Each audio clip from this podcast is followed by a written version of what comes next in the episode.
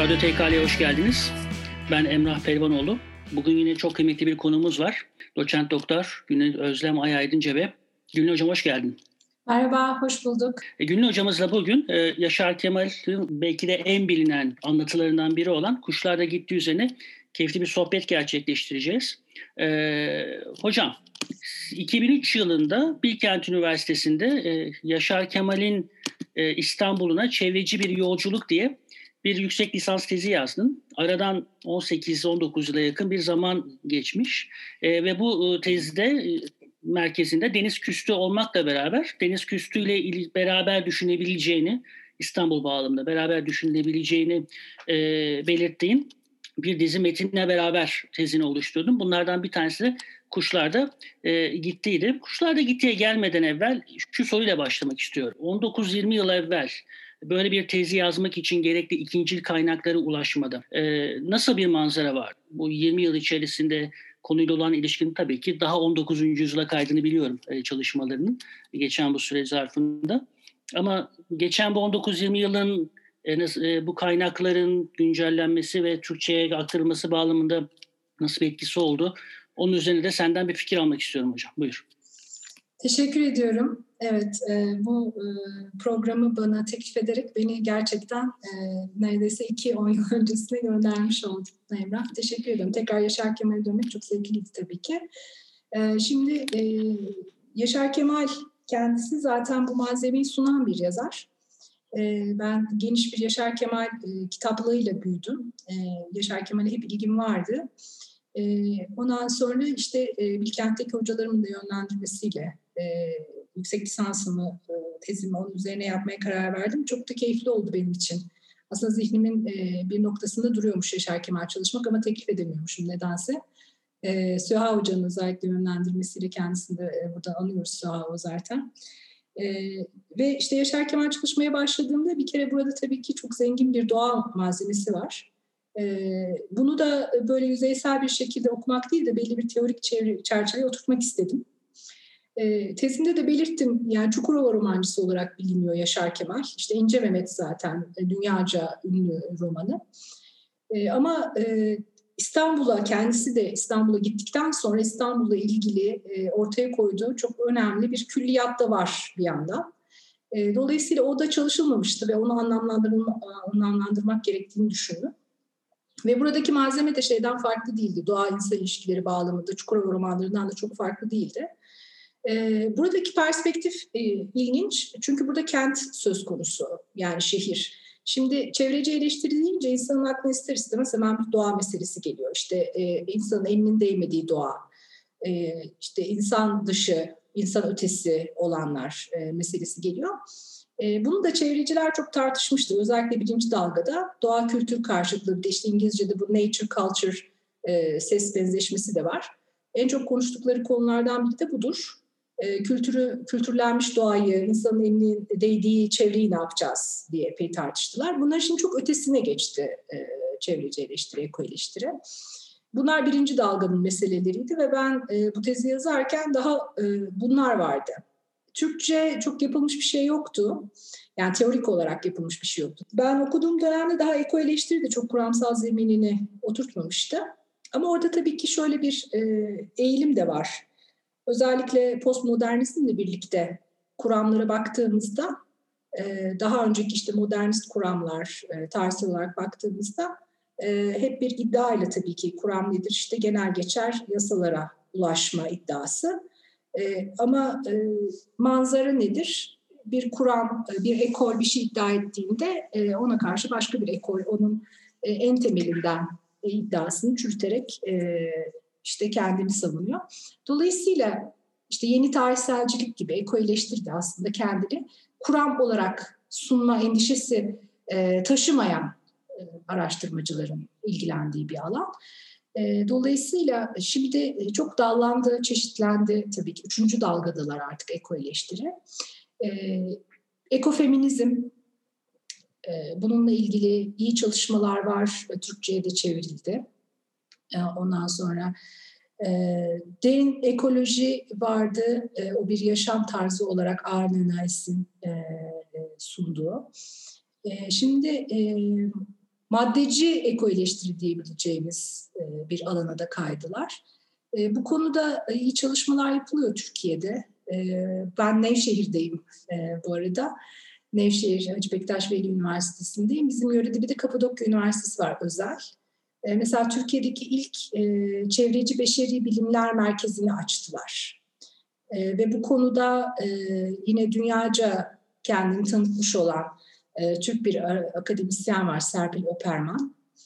O merkezin müdürü Hacettepe'deydi, İngiliz Dil Edebiyatı'ndaydı. Profesör Doktor Serpil Operman. Merkezin müdürlüğünü yapıyor. Bir yayın, bir dergi çıkarıyorlar tamamen buna özel. Amerika kaynaklı bir ekoldü. Sonra oradan İtalya'ya, yani Avrupa'ya kaydı. Şimdi Türkiye'nin bu alandaki çalışmalarının arttığını görüyoruz. Türk Edebiyatı üzerine e, son dönemlerde işte özellikle Serpil Hoca'nın öncülüğünde e, çeşitli kitaplar çıktı. İngilizce, Türkçe makalelerin olduğu. E, yine bu konuda dergiler özel sayılar yapıyorlar. Böyle bir hassasiyet var. Pek çok dergi, işte hakemli, e, taranan dergiler olsun, daha popüler e, yayınlar olsun. E, ve de ben kazanımları da gördüğüm için e, çok memnunum aslında. Mesela bizim milli müfredatımızda çok daha fazla yer almaya başladı bu tür konular. Daha ilkokuldan e, çevre bilinci hem Türkçe hem İngilizce derslerde de var konular.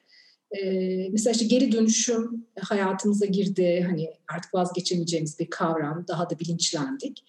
E, demek ki yani çevreci eleştirinin kazanımlarını e, görüyoruz. İşte 80'lerde e, başlamış. Hani Amerika'da duyulması da bizde e, 90'ların sonu 2000'ler. Ama bir kuşak diyebileceğimiz işte bir 20 yılda e, belli noktaları geldi e, bu çevre bilinci ve politikaları etkilemeye başladı, yasaları etkilemeye başladı. Bir de şeyi söyleyebilirim bu konuda. Eko eleştiri tabii e, çok daha bütüncül bakıyor meseleye. Sadece edebiyat açısından, kültür açısından değil yani yaşam tarzı olarak. Aynı zamanda eko eleştirinin içinde e, fen bilimlerinin, mühendisliklerin kazanımları var. Fizik, e, işte biyoloji, kimya gibi alanların. Disiplinler arası. Dolayısıyla bu konuda çalışma yapmak istiyorsanız e, mutlaka böyle bir altyapıda kendinize oluşturmanız gerekiyor. Yani sadece işte e, metin çözümleyeyim, oturayım olmuyor bu iş. Tekilleşip e, işte odaklanıp sadece bir meseleye bakmak değil, e, disiplin diğer disiplinlerin malzemesini de kullanarak insanın ürettiği bu edebi kültürü e, yorumlamaya çalışmak ve tabii ki karşılığında da şey e, sadece üretilmiş olana bakmak değil, bu yolda üretimi desteklemek, yani çevre bilincinin ön planda olduğu e, üretimi de desteklemek yolunda devam ediyor eko eleştiri. Yine senin de belirttiğin gibi aslında bu iki kültür yani sayısal sözel karşıtlığı da bu karşıtlığın bir uzantısı aslında. Yani bilimleri Doğru, evet.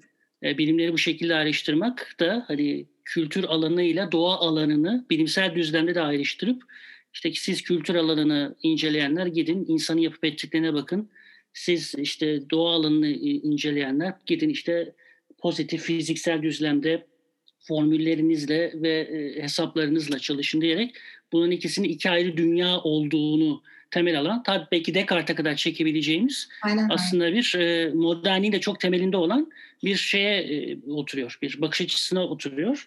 E, sanırım ekokritiğin ve ekoeleştirinin e, getireceği en temel, en devrimci şeylerden bir tanesi de bu olacak belki. Yani bu ikili karşılıkların e, bir aş, aşmayla son bulacağı, bir senteze doğru ilerleyeceği bir yeni bir bilimsel dalganın belki e, ön habercisi. Tam da bu bağlamda Yaşar Kemal'e dair bir soru sormak istiyorum. E, Yaşar Kemal'in e, metinlerinde, özellikle senin e, incelediğin, e, ele aldığın metinlerde e, bu doğa kültür karşıtlığı ne kadar var? Yani Yaşar Kemal bunu verili olarak mı alıyor yoksa bunu bir şekilde kendisi başka türlü onu aşarak ya da onu reddederek ya da onu dönüştürerek mi gerçekleştiriyor? Yani işte orada e, şeyden yola çıkabilirim. Hmm, e, Çukurova romanları dedik bir de e, İstanbul romanları dedik. Çukurova tabii orada doğayla daha iç içe yaşayan insanların anlatılarının olduğu metinler. Sanki orada daha mı kolay e, gibi düşündürebilir e, bu doğayı anlatmak, doğayı bir işte baş karakter gibi kurgulamak meselesi. Ama kentte de bunu çok iyi başarıyor ve kentte kültürlenmiş yaşam alanı var. Ben tezimde de önermiştim. Yani doğa sözcüğü e, tabii ki insan doğası söz konusu. Yani İngilizce'de bu daha nettir. E, doğa dediğimizde dışsal insan e, ötesi doğayı da kastediyorsunuz ama bir de insanın doğası meselesi var. Bir de işte e, zaten el değmemiş doğa ne kadar mümkün hani e, yaşadığımız e, dünyada. E, dolayısıyla aslında burada e, saf doğayı aramaktansa hani doğa zaten yaşamın her alanında insanın içinde de dışında da var bu ekosistem var İnsan da bunun bir parçası olarak eylemleriyle e, ona etki ediyor iyi ya da kötü dönüştürüyor değiştiriyor yani bunu e, bütüncül bütün elemanlarının birbiriyle etkileşim içinde olduğu bir e, yaşam alanı çevre kavramı e, olarak kabul ettiğini görüyorum ben Yaşar Kemal'in. Yani e, bize çok basit işte ikili karşıtlıklar dedim ya demin. E, onları indirgemeden aslında e, sadece bu meselede değil her meselesinde bu var. Mesela taraf tuttuğunu çok görmüyoruz, yargıladığını görmüyoruz. E, bütün karakterleri baştan sonuna kadar kötü değil, baştan sonuna kadar iyi olan da yok. Yani e, böyle anlattığı gibi işte insanın e, insan dışı çevreyle ilişkisini de böyle kurguluyor. Karşılıklı etkileşim üzerine kuruyor aslında. Dolayısıyla burada kentte hala bir yaşam alanı, kentin de kendi özgü doğası var. O kent e, insan elindeymiş işte çirkinin çirkini betonlar demesine rağmen hala kentte de e, insanın nefes aldığı, kendini e, işte kökenini doğayla ilgili bağlantısını hissettiği e, yerler var. E, bunu o, o şeyin içinde kurgulayabiliyor. Yani illa insanın başına alıp da işte e, kırlara gitmesi, doğayla bütünleşmesi. Ya bu anlamda bir romantik e, değil gibi Yaşar Kemal, öyle söyleyeyim. İstanbul'u hani sadece bir e, sosyolojik bir metropol olarak değil, aslında e, kendi doğal habitatı da olan ve belki de yani bu romanda da çok önemli bir e, yeri olduğunu düşündüğümüz kuşların göç yolları üzerindeki en temel güzergahlardan e, biri olarak da ele alıyor. Aslında evet. kuşlarda gittiğinin bütün olay örgüsünü belirleyen şey e, İstanbul'un bugün hala da e, Avrupa'ya doğru ilerleyen yani Asya, Afrika, Asya, Avrupa, Afrika, Asya kuş göç yolları üzerindeki çok önemli konak alanlarından biri olması, çekmeceler, kuzey sazlıkları, terkos sazlıklarının e, kuşların dinlenme, e, hatta bazılarının üreme, çoğalma alanları olarak Sazlıdere yukarıda baraj gölü. Yani bu, bu çoğalmayı görüyoruz işte e, Marmara'dan kuzeye kadarki alanda ki romanın e, anlatı mekanlarına baktığımızda da gene buraları takip ediyor. Florya düzlüğünden Çekmece'ye kadar olan bugün çok büyük oranda tabii ki yerleşimi açılmış, AVM'leri açılmış ve daracık bir plaj alanına sıkıştırılmış bir e, yerden bahsediyoruz. Belki hani romanda çok sık orman olarak referans verilen ve hala daha korunan Atatürk Sahil Köşkü'nün periferisinde bir orman var ona bağlı. O hala da korunuyor. Evet, o orman ola, o, o orası hala da korunuyor. E, romanın en önemli romanın işte karakterlerinden biri olan Tuğrul da sanırım oradaki bekçilerden birinin oğlu zaten. Yani İstanbul'un bu bağlamda hani bir e, sosyolojik bir metropol olarak değil, Peki Yahya Kemal gibi de söylersek hani iklim ve kültür arasında kendince bir e, sentez bulmuş ender şekillerden biri olarak da ele alması. Yani insan dışı bir habitusun, bir varoluşun alanı olarak da İstanbul'u e, görebiliyoruz. E, çeşitli kitaplarında yaş- e, şeyde bunlardan bir tanesi. Şimdi buradan 1978'e biraz gelmek istiyorum. E, senin için de uygunsa. 1978 yılında senin de tezinde temel aldığın bir deniz küstü çıkıyor ama sadece deniz küstü değil aynı yıl Allah'ın askerleri ve kuşlarda gittiğini de yayınlandığını görüyoruz. Bir yazarın bir yılda üç kitap yayınlaması önemlidir. Yani o, o Yaşar Kemal gibi bir yazarsa gene önemlidir. Yaşar Kemal de çok üretkendir. Hani e, istisnai derecede üretken bir e, yazardır Türk Edebiyatı'nın bağlamında bakacağı zaman. E, ama yine de bir yılda üç kitap o istisna üretim içinde bile bir istisnai manzaraya tekabül ediyor. Bu üç kitabın birbiriyle olan ilişkisi hakkında ne diyebiliriz Günük? Yani Deniz Küstü, Allah'ın askerleri e, ve Kuşlarda gitti. Çünkü e, bunların türsel bağlamları da bir yandan farklı. Ama kitaptaki işte anlatılan e, hikayelerin de birbirleriyle kurduğu bir ilişki de var. Aslında bunlara eklenecek başka metinler de var. E, özellikle röportajları e, Yahya Kemal'in e, ah Yaşar Kemal'in yalnız söyledim. Yahya Kemal'in e, o da kol bir anda zihnimde.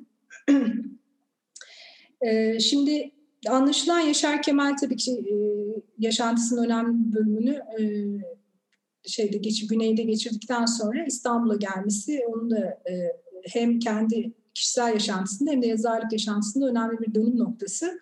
İstanbul'a geldikten sonra da işte e, bu metinlerinde konu aldığı semt Menekşe'de e, yaşıyor.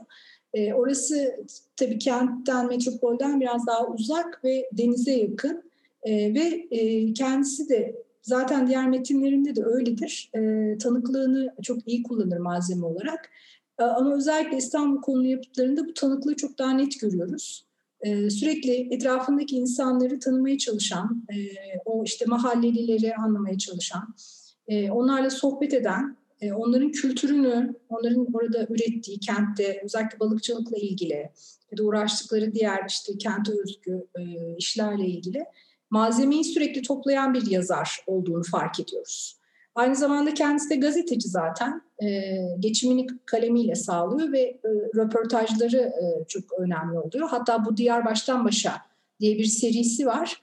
E, Anadolu'yu geziyor e, gazete için. E, Nevşehir'e de gelmiş bu arada. Peri Bacalı ile ilgili de var. E, çok keyifli. Mesela buraya geldiğinde de ya buradaki öyküyü çok merak etmiş. Niye bunların adı peri bacası? Yani bunun arkasında bir, bir şey olmalı mutlaka diye. Yani o yazarlığının verdiği e, romancılığın ya da hikaye anlatıcısı aslında Yaşar Kemal yani. E, bu e, Walter Benjamin'in e, tartıştığı hikaye anlatıcısı meselesi. Gerçekten işte oradaki Benjamin'in biraz da nostaljik bir şekilde gitmesine üzüldüğü e, hikaye anlatısıdır e, diyebiliriz Yaşar Kemal için. E, dolayısıyla işte buradaki insanları tanıyıp onların hikayelerini yazmak. E, sadece işte Anadolu'daki e, gezdiği yerlerin hikayesi İstanbul'da kime giderse sokak çocukları çok ilgisini çekmiş. Onlarla gitmiş, konuşmuş. Ve de bu metinlerde şeyi fark ediyoruz. Yani kuşlarda gitti de de var. Mesela Tuğrul'a yaklaşımı. Ondan sonra oradaki kuş e, tutan çocuklara anlatıcının, anlatıcıdan bahsediyorum burada, e, yaklaşımı. Onlarla e, böyle müdahale etmeden e, ama yine de onların hayatında olumlu bir etki yaratmaya çalışmak. E, genelde çünkü bazen işte okuduğumuzda hani e, hiç, hiç yargılamadığını görüyoruz. Yani ne yapıyorsunuz burada, ne ediyorsunuz, toplayın şu ağları falan.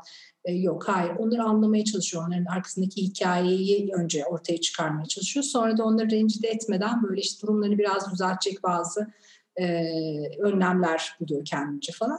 Yani bu tavrı diğer kitaplarında da görüyoruz. E, Allah'ın askerlerinde. Çünkü kolay değildir. Yani sokak çocuğuyla röportaj yapacaksınız. Nasıl yapacaksınız?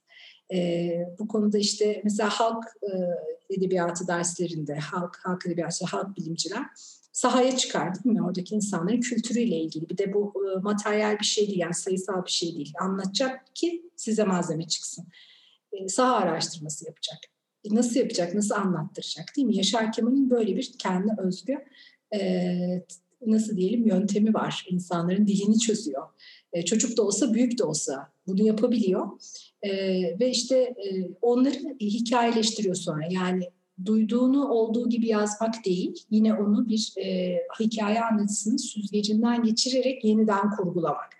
Röportaj öykü diye yerleşti e, bunun e, tanımı.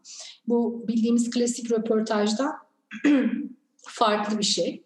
E, aslında bildiğimiz klasik röportajda da var bu ama e, bunu gizliyor röportaj yazarı. Yani işte gazete dilinde e, zannediyoruz ki objektif işte e, sadece e, haberin kaynağına dayalı bilgiyi alıyoruz zannediyoruz. Öyle değil.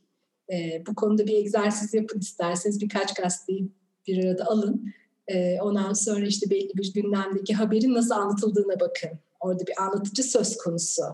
Çaktırmadan onlar da bir hikaye oluşturuyorlar.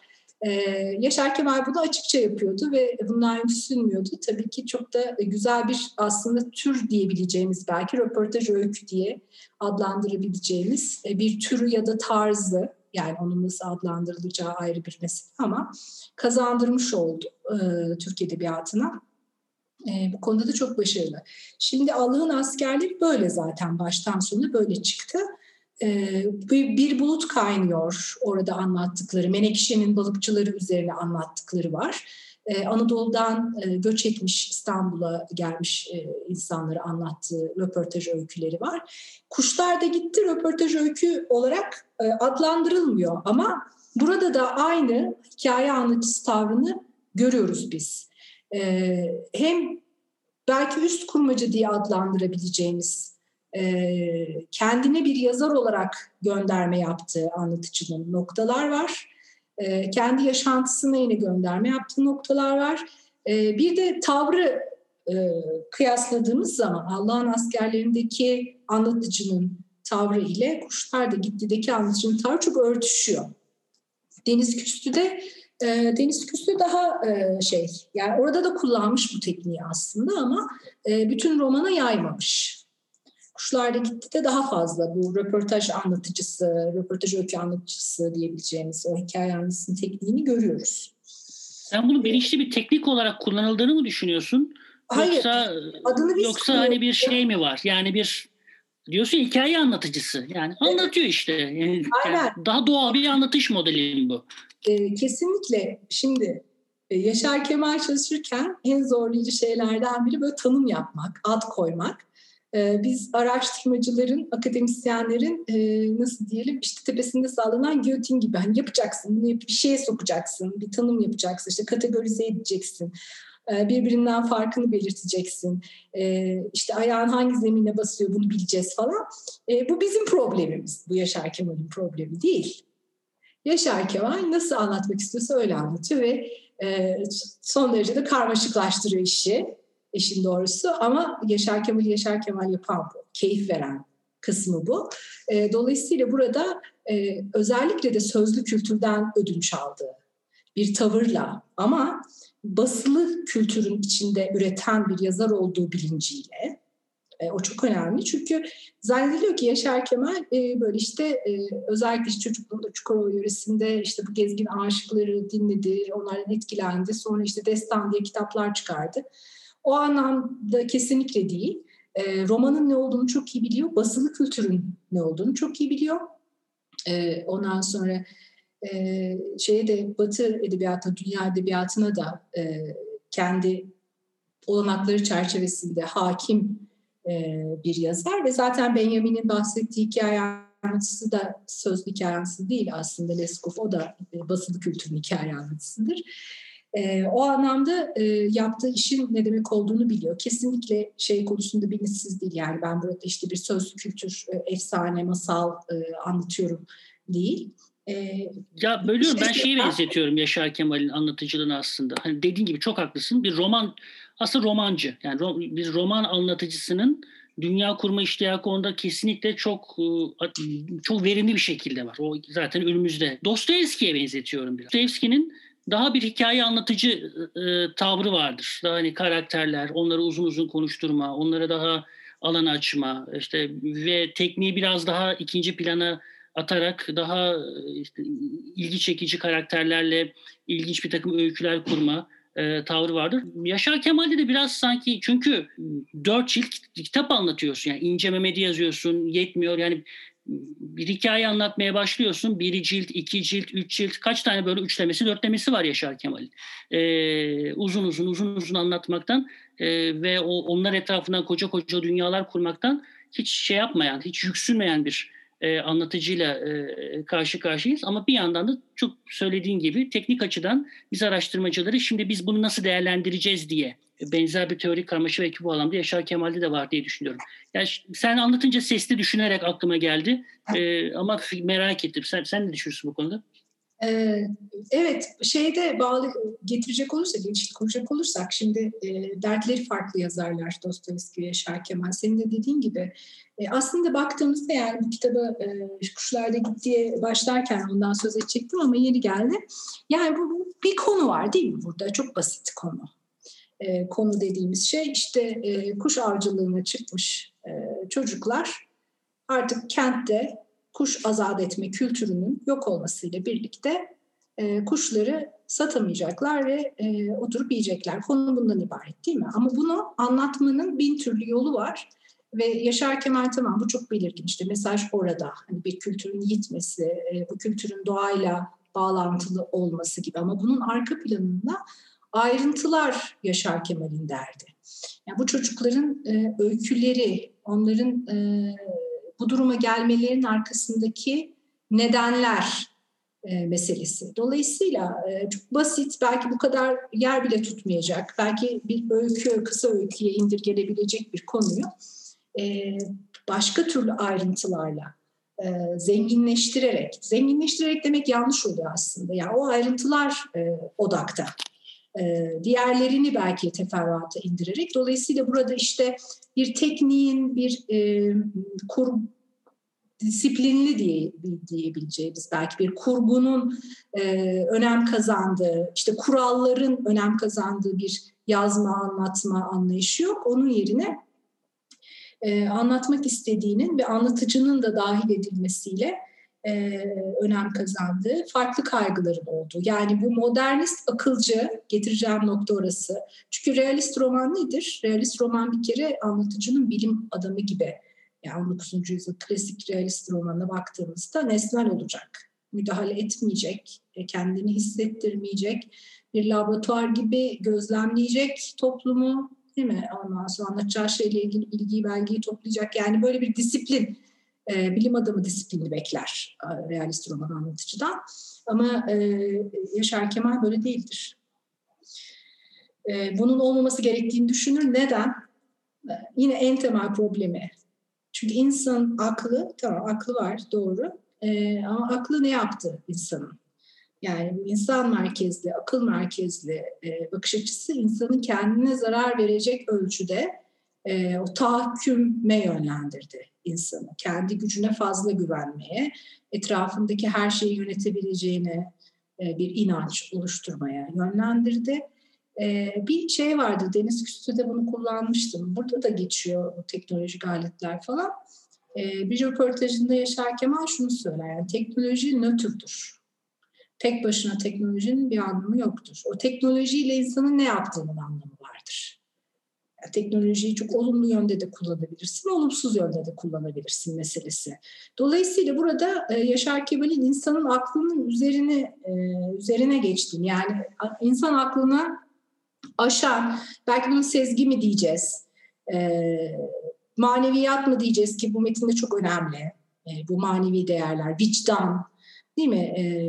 bu tür meseleler yani e, daha duygusal ve sezgiler, sezgisel ilişkiler kuran etrafıyla e, diğer insanlarla, başta diğer insanlar olmak üzere bir de insan dışı canlılarla hatta cansız nesnelerle bile, eşya ile bile bu tür ilişkiler e, kurmanın e, hikayesini anlatıyor. Dolayısıyla ondan klasik gerçekçi bir e, format beklemek haksızlık olur.